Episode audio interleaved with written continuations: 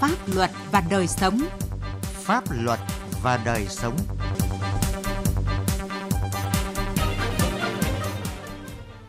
Kính chào quý vị và các bạn. Mời quý vị và các bạn cùng nghe chương trình Pháp luật và đời sống với những nội dung sau đây. Tòa án cần đổi mới mạnh mẽ về nhiều mặt để xứng đáng với vị trí trung tâm của hoạt động tư pháp.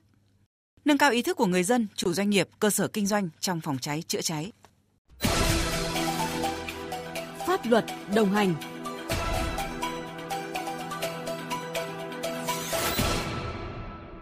Thưa quý vị và các bạn, Nghị quyết số 49 ngày 2 tháng 6 năm 2005 của Bộ Chính trị về chiến lược cải cách tư pháp và hiến pháp năm 2013 đã xác định tòa án là trung tâm của hệ thống tư pháp, xét xử theo nguyên tắc tranh tụng là trọng tâm của hoạt động tư pháp. Để tòa án thực sự là trung tâm của hệ thống tư pháp và đổi mới xét xử theo nguyên tắc tranh tụng là trọng tâm của tố tụng hình sự,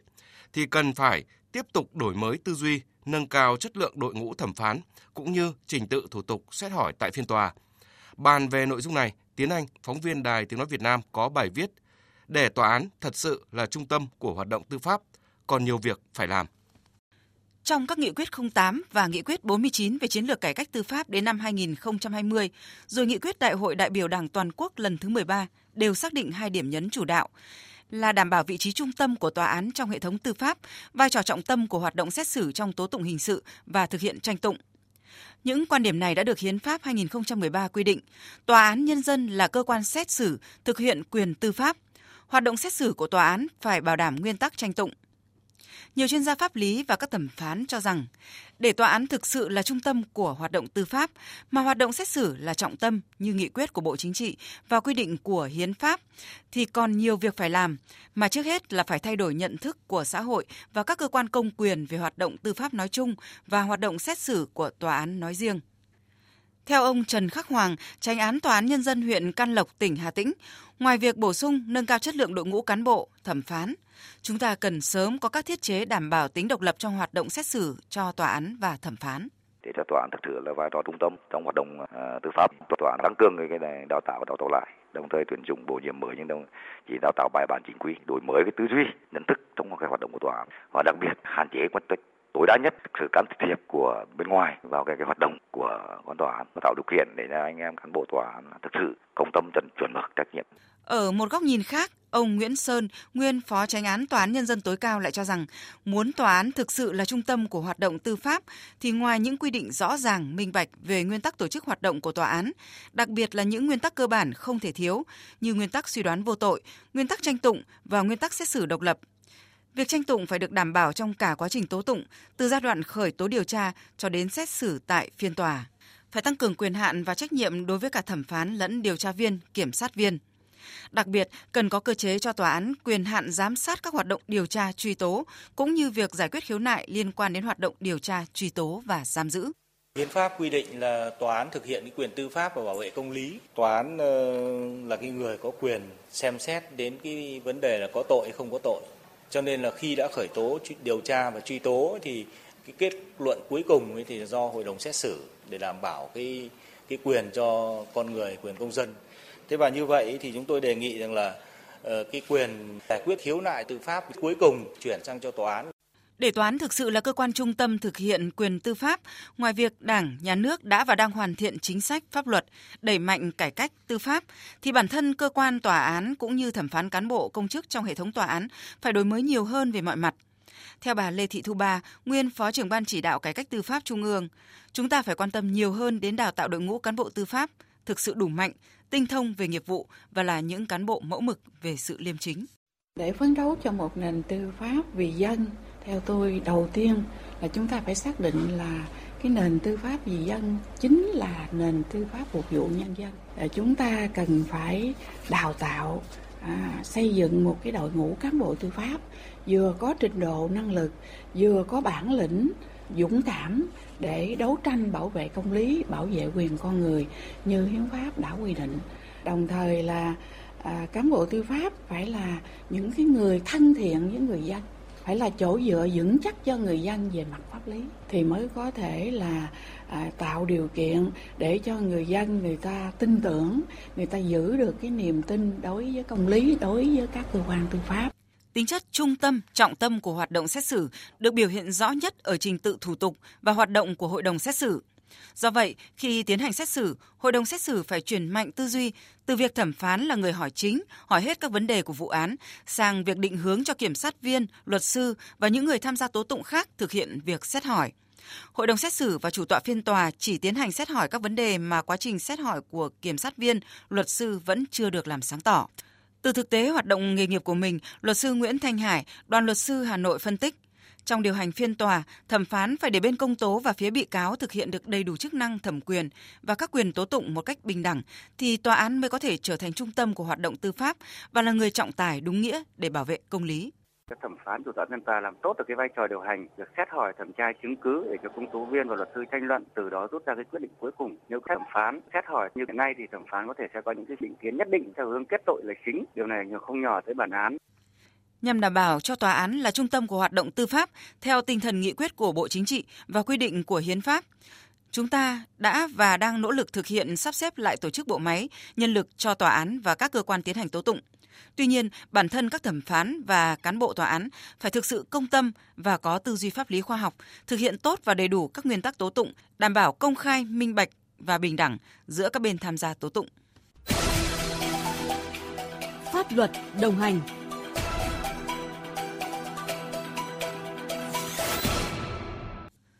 Thưa quý vị và các bạn, thời gian qua, trên cả nước liên tục xảy ra các vụ cháy nổ lớn gây thiệt hại nghiêm trọng về người và tài sản. Vậy đâu là nguyên nhân dẫn đến các vụ cháy nổ liên tục xảy ra thời gian qua? Việt Cường, phóng viên Đài Tiếng Nói Việt Nam phỏng vấn Đại tá Nguyễn Minh Khương, Phó Cục trưởng Cục Cảnh sát Phòng cháy chữa cháy và Cứu nạn Cứu hộ, Bộ Công an về vấn đề này. Ông đánh giá như thế nào về tình hình à, cháy nổ à, trong thời gian qua? À, đâu là nguyên nhân chủ yếu dẫn đến các vụ cháy nổ này?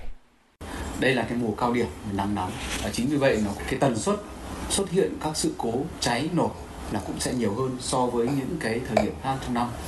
Cái thứ hai đối với hà nội thì chúng ta biết là hà nội là trung tâm ờ, của cả nước về kinh tế văn hóa xã hội. Ở hà nội thì đa dạng các loại hình về dịch vụ kinh doanh và sản xuất. Và như vậy kèm theo đó chính là cái nguy cơ rất cao về cháy nổ À, và chính vì vậy mà chúng ta thống kê là có một ngày trên địa bàn Hà Nội có thể có đến 4 vụ. Bốn vụ đó là những vụ mà chúng ta được biết mà chúng ta thống kê. Tuy nhiên những cái sự cố xảy ra mà người dân phát hiện kịp thời và dập dập cháy được luôn mà cái thiệt hại không đáng kể thì chúng tôi đưa vào dạng là thống kê để theo dõi thì số lượng đó có thể lên đến hàng 10 thậm chí là trên 10 vụ và cũng có thể khẳng định rằng cái nguyên nhân từ điện dẫn đến sự cố cháy nổ ở trên toàn quốc nói chung và Hà Nội nói riêng là chiếm tỷ lệ rất lớn có những năm là 40%, có những năm là trên 50% và đối với Hà Nội 6 tháng đầu năm là chúng ta thấy là trên 60%. À, thời gian qua thì các vụ cháy nổ liên quan đến à, quán bar, karaoke, vũ trường à, đã xảy ra à, gây thiệt hại lớn về người và tài sản. Vậy Cục Cảnh sát Phòng cháy chữa cháy đã có những biện pháp gì để tăng cường công tác kiểm tra, chấn chỉnh vi phạm ở những nơi này thưa ông? Cái hoạt động à, karaoke cũng như là quán bar vũ trường là nơi tập trung đông người. Nhiều hoạt động diễn ra trong, đồng thời trong một lúc. Và cái thứ hai nữa là ở nơi đó thì à, những cái vật liệu cháy à, rồi là những vật liệu dễ cháy rất là nhiều. Và cái thứ ba nữa là ở đó sử dụng rất nhiều các thiết bị điện. Chính những điều đó nó dẫn đến là khi mà xảy ra sự cố tai nạn sự cố cháy ở đó thì cái nguy cơ dẫn đến nhiều người bị thiệt mạng rất dễ. Nữa là cái việc là chấp hành các quy định an toàn phòng cháy cháy tại nơi đó là có những cái hạn chế nhất định. Và để giải quyết những vấn đề này, để nhằm giảm thiểu cái nguy cơ dẫn đến cháy ở các khu à, karaoke cũng như là cái quán bar, vũ trường thì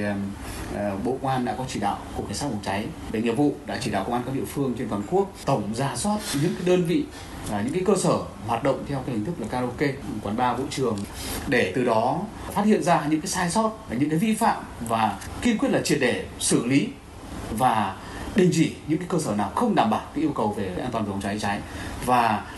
chỉ những cơ sở nào đủ điều kiện an toàn phòng cháy cháy và chấp hành tất cả những yếu tố thì mới tiếp tục được hoạt động. À, trước những diễn biến phức tạp về tình hình cháy nổ trong thời gian qua, à, cục cảnh sát phòng cháy chữa cháy à, có những giải pháp nào để giảm thiểu nguy cơ cháy nổ và thiệt hại do cháy nổ gây ra thưa ông? Trong thời gian tới để nhằm giảm thiểu cái nguy cơ gây cháy nổ cũng như là thiệt hại do cháy nổ gây ra thì ờ, Bộ Công an cũng chỉ đạo lực lượng cảnh sát phòng cháy thực hiện một số cái vấn đề. Cái thứ nhất đó chính là ờ, chúng tôi tiếp tục thực hiện cái kế hoạch 273 của Bộ Công an chỉ đạo là tăng cường tác phòng cháy cháy và cứu nạn hộ tại khu dân cư, hộ gia đình và nhà để ở kết hợp với sản xuất kinh doanh. Và với cái kế hoạch 273 này thì chúng tôi sẽ tập trung là hướng dẫn cho người dân mở lối thoát nạn thứ hai tại các hộ gia đình, à, vận động người dân trang bị các phương tiện chữa cháy ban đầu ở nhà. Và đồng thời nữa chúng tôi tập trung xây dựng những cái mô hình điểm đảm bảo an toàn phòng cháy cháy. Ví dụ như là à, tổ liên gia đảm bảo an toàn phòng cháy cháy. Và cái tổ liên gia này thì cứ 5 đến 15 hộ gia đình trên cùng một dãy liên kết với nhau bằng hệ thống chuông chung. Khi nhấn một chuông ở một nhà thì tất cả 15 chuông đều kêu. Và lúc đó thì mọi người dân trong các à, hộ gia đình đó sẽ tập trung phát hiện ở một nhà dân nào đó xảy ra cháy và họ sẽ tập trung đến đó để người ta hỗ trợ, giúp cho việc hỗ trợ chữa cháy ngay từ giai đoạn ban đầu. Cái thứ hai nữa là chúng tôi đang ứng dụng những cái công nghệ hiện đại để phục vụ cho việc quản lý cơ sở, quản lý các khu dân cư để nắm bắt cụ thể đặc điểm nguy hiểm cháy nổ của cơ sở đó, của khu dân cư đó, đồng thời ứng dụng công nghệ báo cháy và thông tin báo cháy về cho lực lượng cảnh sát phòng cháy để kịp thời phát hiện ra cháy và điều động lực lượng đến một cách sớm nhất xử lý từ giai đoạn ban đầu. Và cái quan trọng, rất quan trọng đây, đó chính là ý thức của người dân chấp hành các quy định an toàn phòng cháy cháy. Đó chính là quá trình hỗ trợ lực lượng cảnh sát phòng cháy thực hiện tốt cái nhiệm vụ của mình. Là người dân à, cần à, nghiên cứu và tìm hiểu cũng như là chấp hành những cái điều kiện về an toàn về phòng cháy trong căn hộ của mình, trong gia đình của mình, trong cơ sở sản xuất của mình.